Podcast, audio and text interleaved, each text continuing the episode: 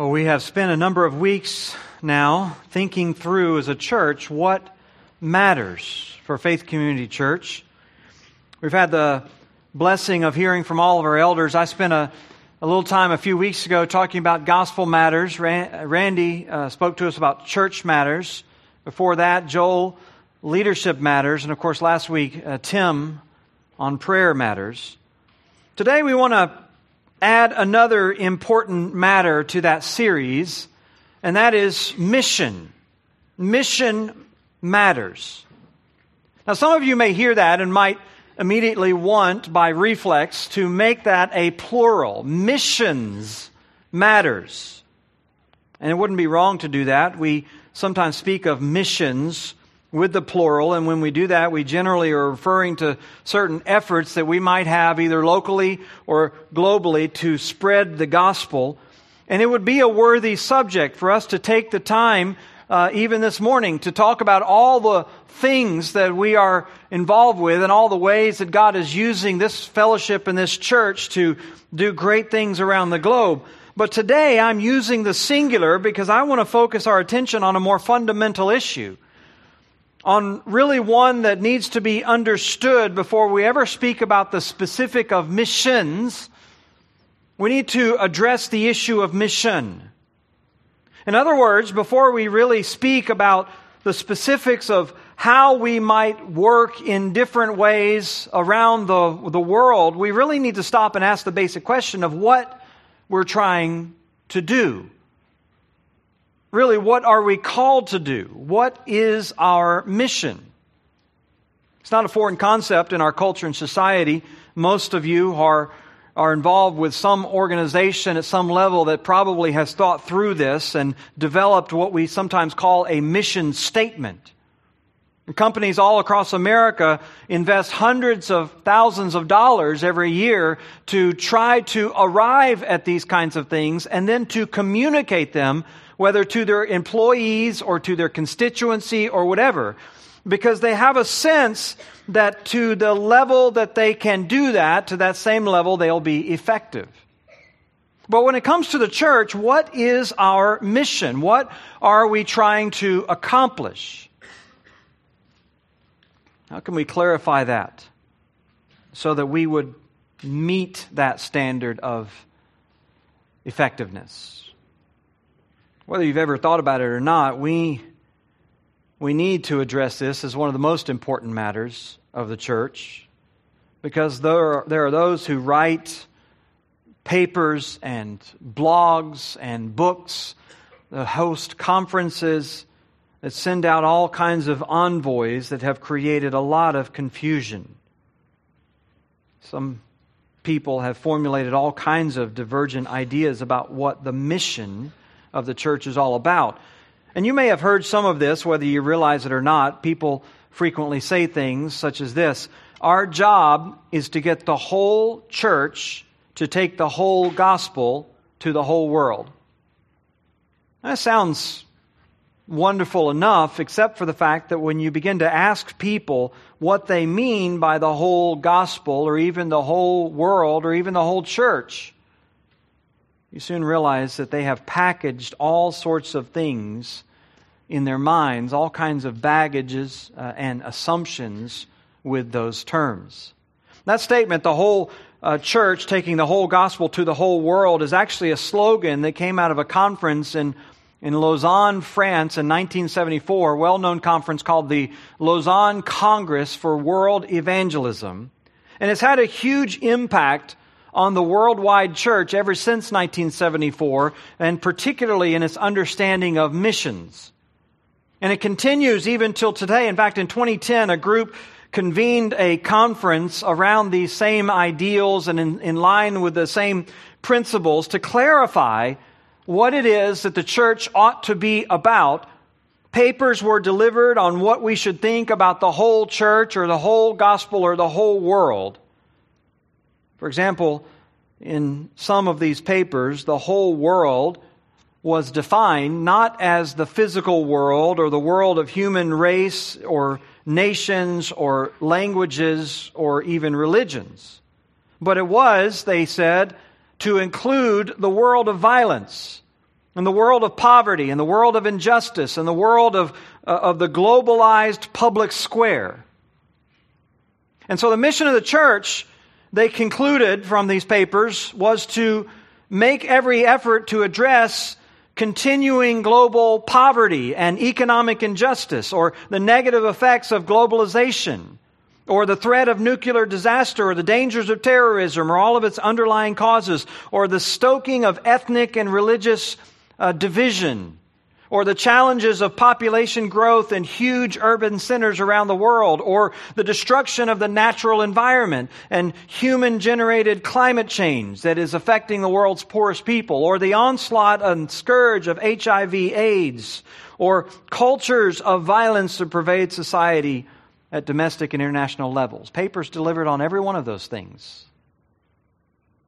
One of the papers concluded this, quote, "Any theology of mission must take such global realities into account in discerning what it means to address the whole gospel to the whole world. When we talk about the world, we cannot only think numerically about all the people who live in the world. We must think contextually about all that is in the world that impacts the lives of individuals, the social structures that shape them, and the physical environment upon which they depend." End quote. Well, that sort of begs the question, framed probably best in the words of Bishop Stephen Neill of the Anglican Church when he says, if If then everything is mission, then nothing is mission. If everything is mission, then nothing is mission. In other words, when we speak about mission, if the something that we're trying to do is everything, then we'll end up doing nothing. No effective company would ever adopt such a broad and widely wielding mission statement. It's not to say that we rejoice when we see social injustice or terrorism or pollution or poverty or disease or whatever. But we need to ask ourselves a basic question when it comes to the church. Is that our mission? Is that what we are supposed to be doing? Or maybe a ba- basic question, how do we know anyway what we're supposed to be doing? The, the, does every church just sort of have its prerogative to make up whatever their mission is? Or do, do we have some source that would tell us, where do we get our idea of what our mission is? Confusion on the issue, unfortunately, has led to a lot of futility in the efforts of the church and has led to a negative impact on the fruitfulness of the church. People latch on to the hopes of, of the potential of changing the world if we can just all get together and work together for all of these causes. And so that over the last fifty or sixty years, people have participated in a broader and broader range of activities that go under the label of missions. Helping folks with clean water initiatives, helping people with medical needs, building homes, building orphanages, digging wells, whatever it might be. People are doing all sorts of things under this banner of, of missions, and none of it is necessarily evil or bad, but they don't ever seem to stop and ask the basic question, is that our mission? Is that what we have been called to do? Or if they do ask the question, they may never ask the more fundamental question of whether or not the Bible clearly answers that question. Well, the Bible does give an answer, and it's important for us to understand clearly what it says. It's important for us to clear up any confusion when it comes to our mission, because mission really does matter. And to do that, I want to invite you this morning to turn with me to Matthew twenty-eight. One of the most familiar and fundamental passages of all Scripture. It's become known as the Great Commission, and it's recorded in one way or another in all four of the Gospels. Matthew's version, as I said, has become the most well-known and yet probably still the most misunderstood. But let me begin just by reading it for us, beginning in verse sixteen of Matthew twenty-eight. Now the eleven disciples went to Galilee, to the mountain to which Jesus had directed them. And when they saw him, they worshipped him, but some doubted. And Jesus came and said to them, "All authority in heaven and on earth has been given to me.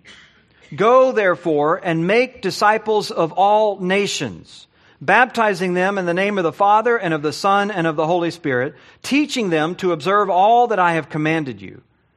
And behold, I am with you always to the end of the age." Now, we don't have time to dive to the deepest level of this passage in all of its richness, but we need to understand the basic components of what is given to us here, because it clearly defines for us the mission of the church, our mission. And Matthew has his way of punctuating the importance of this statement when he places it as the very final thing is in his entire gospel, the last words, if you will, that he puts on the lips of Christ for us. This isn't actually the final moment of Jesus' life. In fact, um, we we know, as we've already seen, that Jesus calls his disciples here to go up to Galilee to meet him on this mountain. And it's on this mountain that he delivers these words to them. All of this, of course, after his resurrection. But this will not be his final appearance. In fact, he'll spend another several weeks with the, the disciples and with his followers, teaching them before he finally ascends into heaven. He'll ultimately send them back down to Jerusalem, and he'll meet them again there. And in an upper room, Luke records for us a separate meeting that takes place in Luke twenty-four.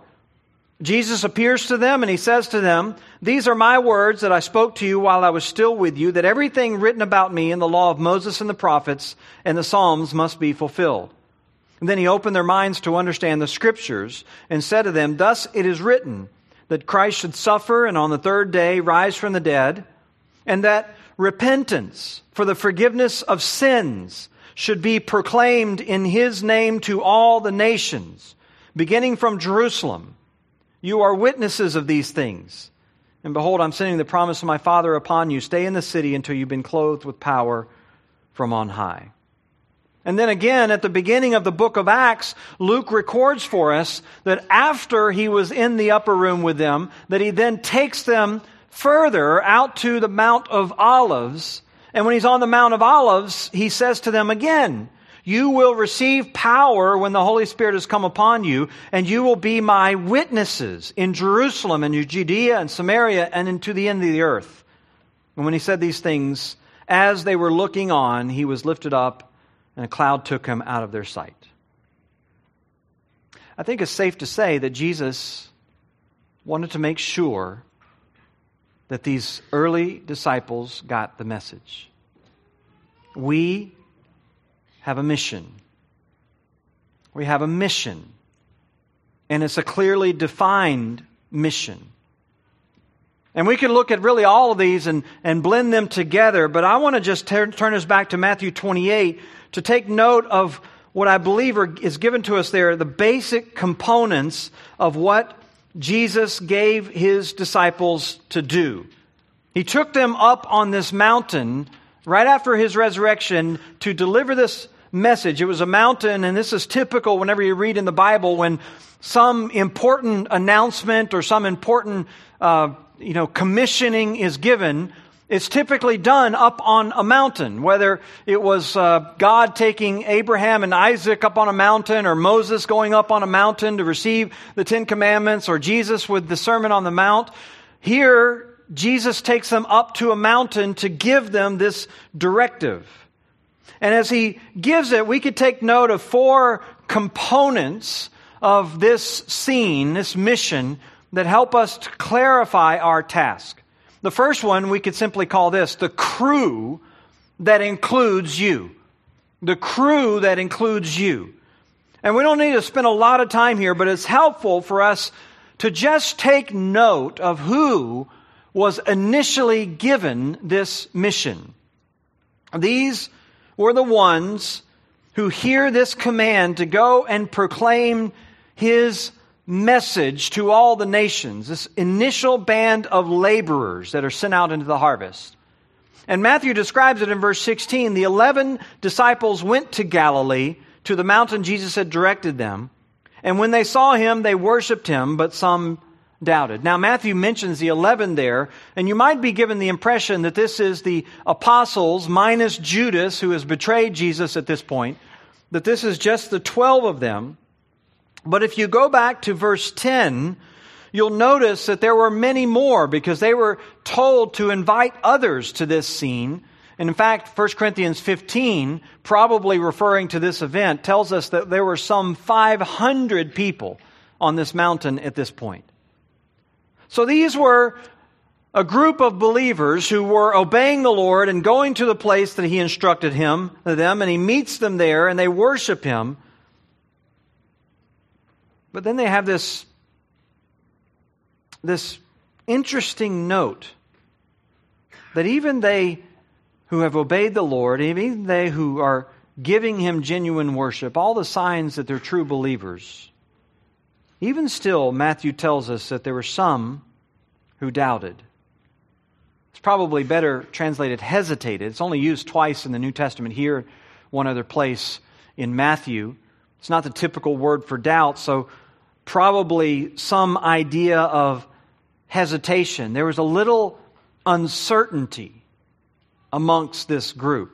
Matthew doesn't elaborate on what it is that they're unsure about. They could be unsure that this is really Jesus that they're seeing, that maybe this is some, some sort of apparition or something. Or it could be that they're a little unsure about whether or not this was a good idea to be meeting out in public like this whenever their leader had just been captured and crucified by the Roman government. Or maybe they're just really uncertain about how they're supposed to respond to all of this stuff. Just unsure about what they are supposed to do. But whatever it is, they're hesitant.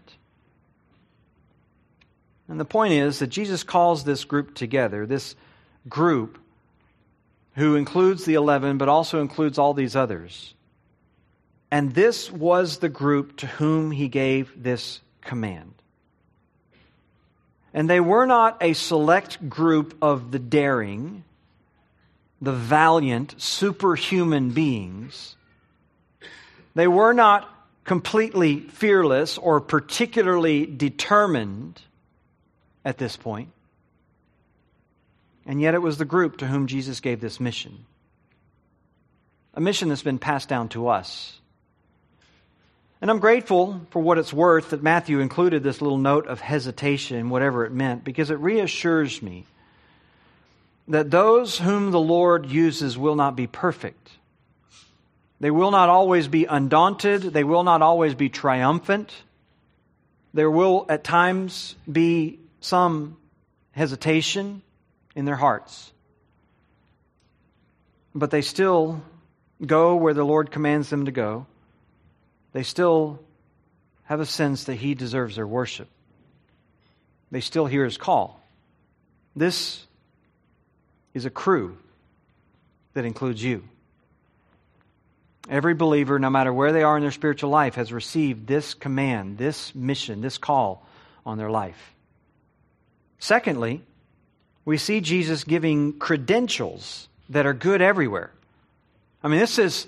This is great. Jesus says in verse eighteen, all authority in heaven and on earth has been given to me. And you can't miss the comprehensive nature of this. It is authority in heaven and it's authority on earth. Authority from on high.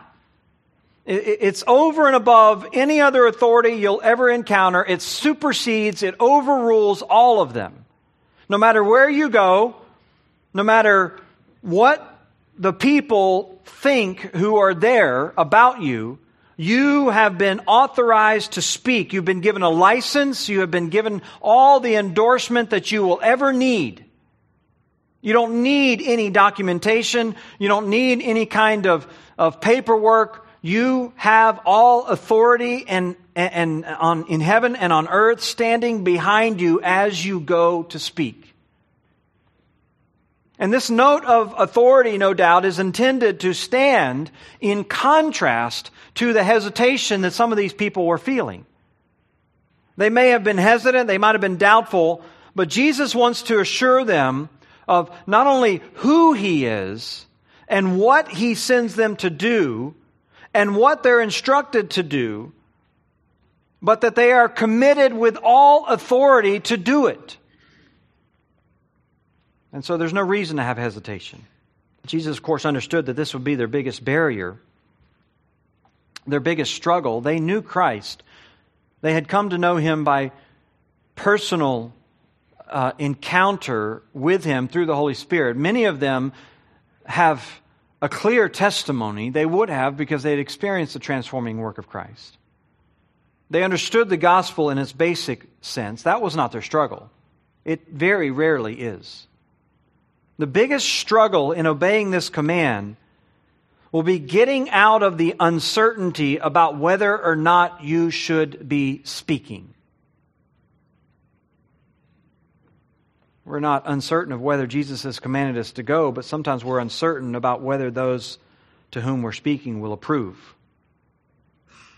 And Jesus is erasing all of that concern by saying you don't need anyone's approval.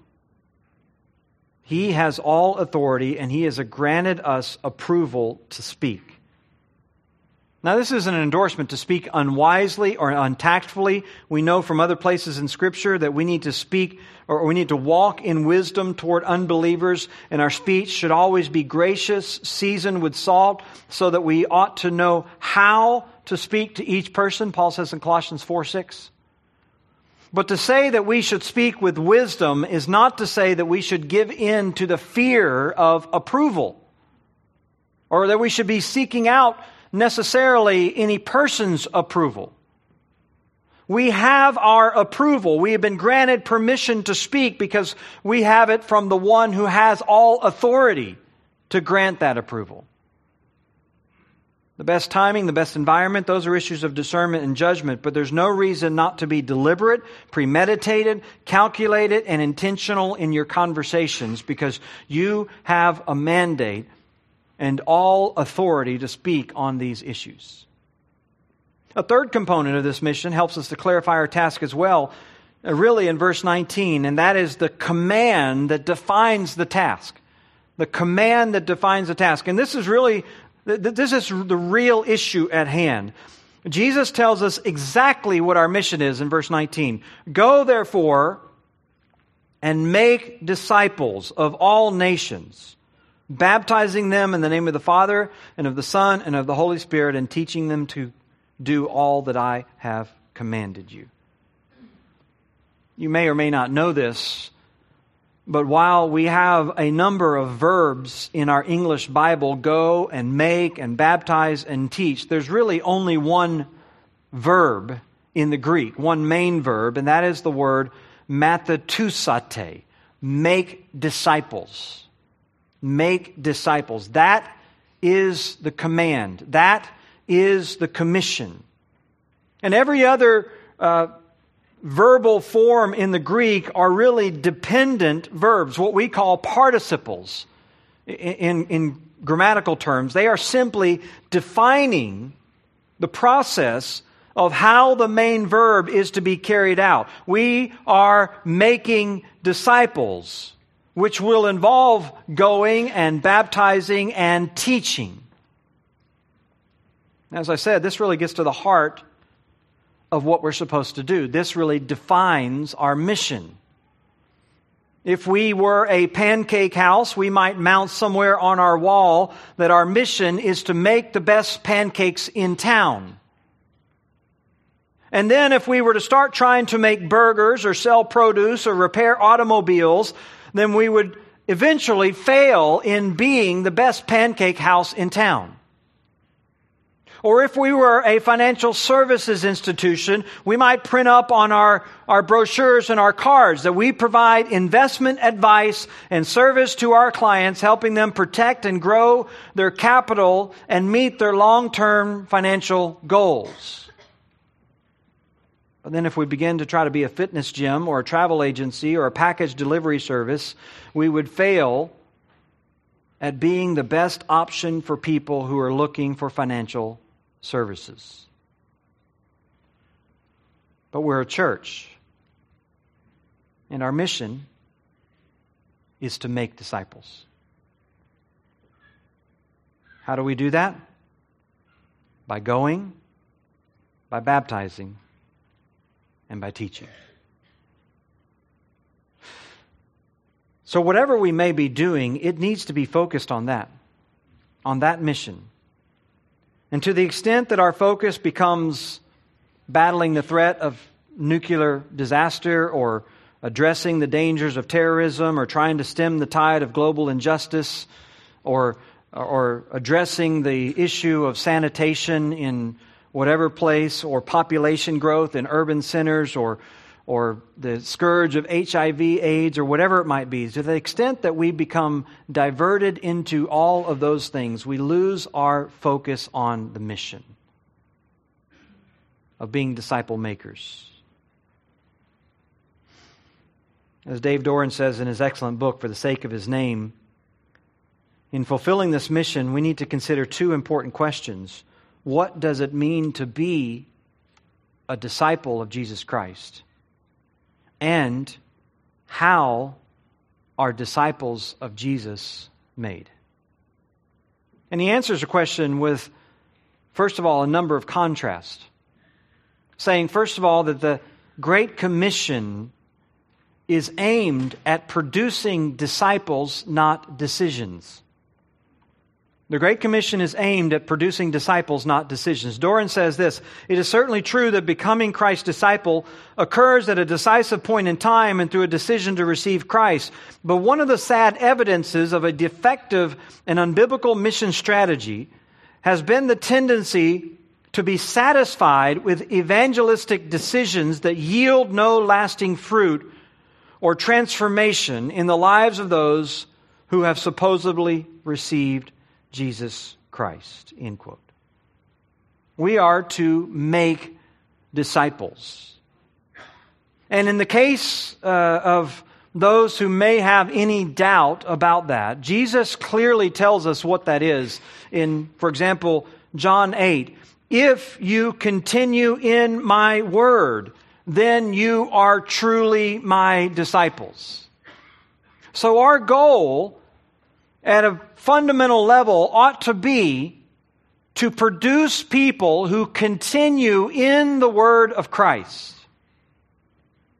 Or Dave Doran says sometimes we reduce our mission to a transaction rather than a transformation. Getting, in other words, people to accept a few facts about Jesus rather than have him accepted as the Lord of their life. Well, Jesus makes clear that our mission is not just transactional, it's transformational.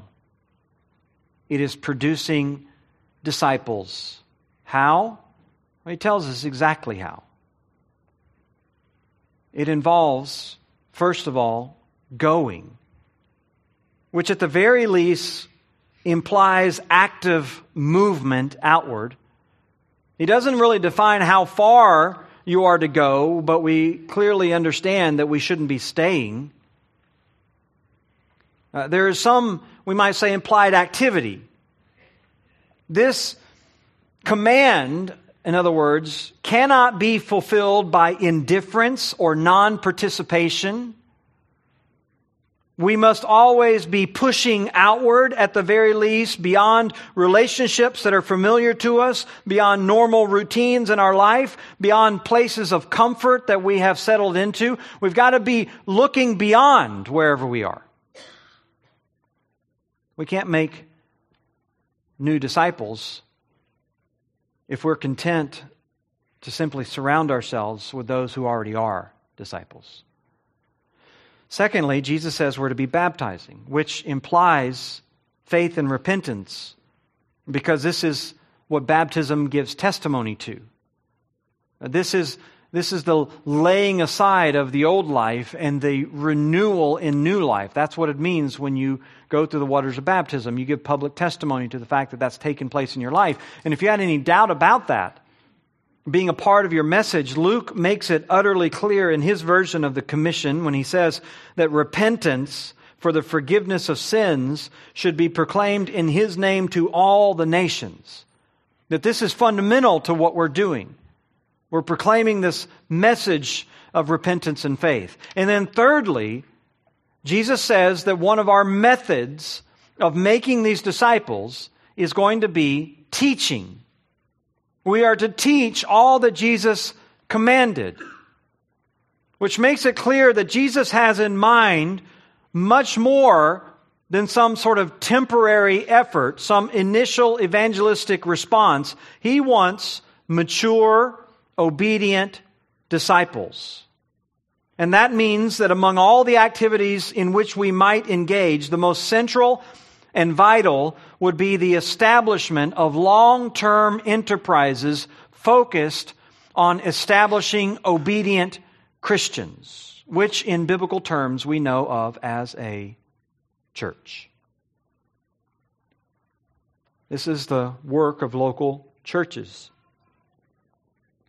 And so we understand, in terms of local outreach, that our focus cannot be turned aside to any number of noble or meaningful issues of social responsibility. I mean, we certainly feel compelled from time to time to get involved with whatever might be affecting our environment or our life or the well-being of others. We might even take up the cause of global nuclear uh, threats or AIDS research or victimization of certain peoples or whatever it might be.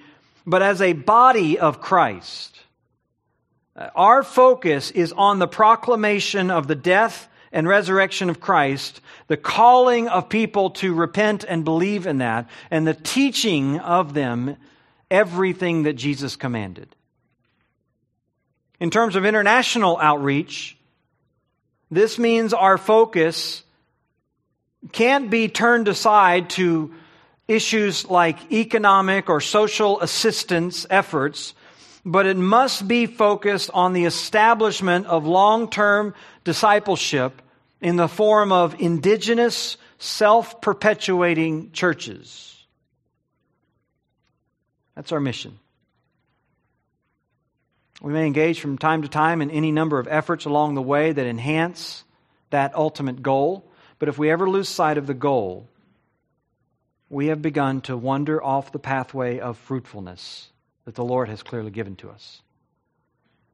And we're in danger of forfeiting the promises of His blessings, which is our fourth component in this mission that helps us clarify our task, and that is a confidence, a confidence that never fails.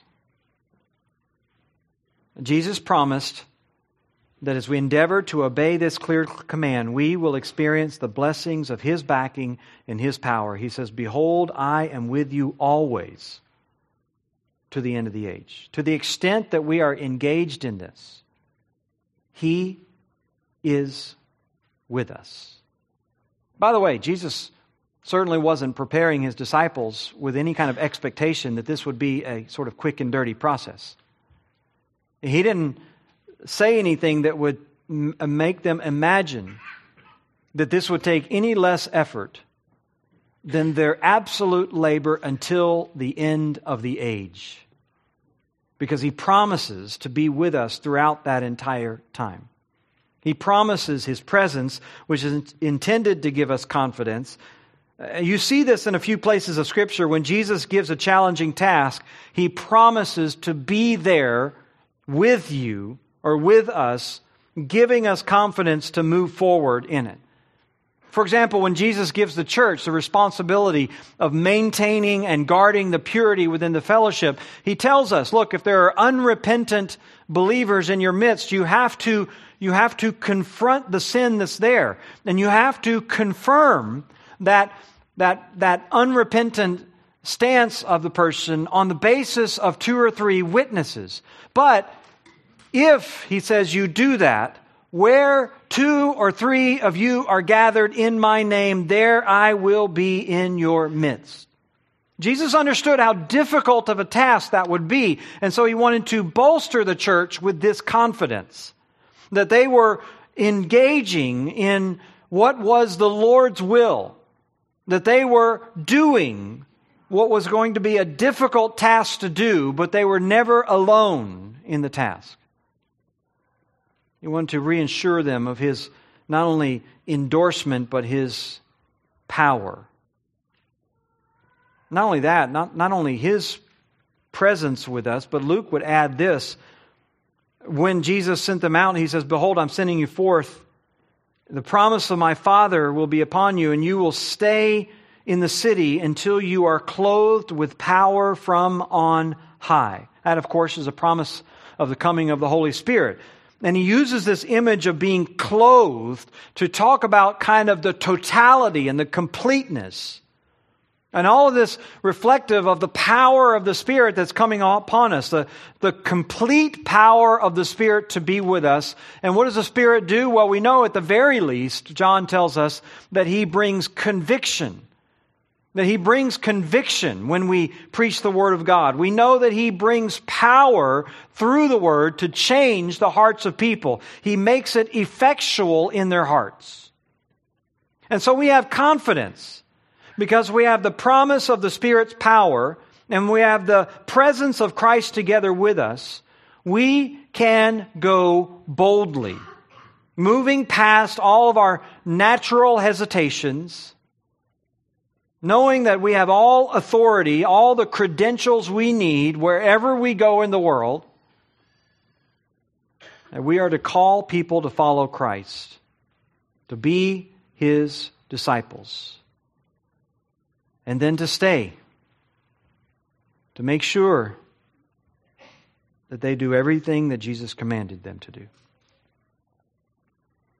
I don't know if you've ever taken on challenging tasks, but those tasks uh, are overwhelming, if for no other reason, because you doubt your resources. You don't know whether or not you have the time or the money or the knowledge or the skill to pull it off. But what Jesus is promising to us is all the resource you need. Him, the Holy Spirit, they'll be with you. So our mission matters. And we need to make sure that we're clear on what it is. If necessary, we can hang it on the wall, we can print it on our whatever. But it really isn't complicated. It only becomes complicated whenever we mix our agendas in with God's. Our mission is to make disciples and to teach them everything that Jesus commanded. May the Lord help us. May He grant us grace that we never get distracted, never get consumed with whatever temporal concerns might be pressing against our mind and hearts, that we would give ourselves to this and be fruitful in it for the sake of His name. Well, let's stand together and we'll be dismissed with a word of prayer. Father, we are grateful for this reminder, and it is clear enough. You have granted it to us with such simplicity, and yet understanding the daunting nature, you have promised to us, to us all the resources of your own presence and your Spirit. Help us then, Lord. We confess to you our occasional hesitation. But may we be emboldened by your credentials, by your authority, to speak with intentional, with well thought out, with calculated precision, to go out of our way into the lives of others, making disciples. When we do that, Lord, we'll bring joy to your heart. We'll bring fruitfulness and purpose to our lives.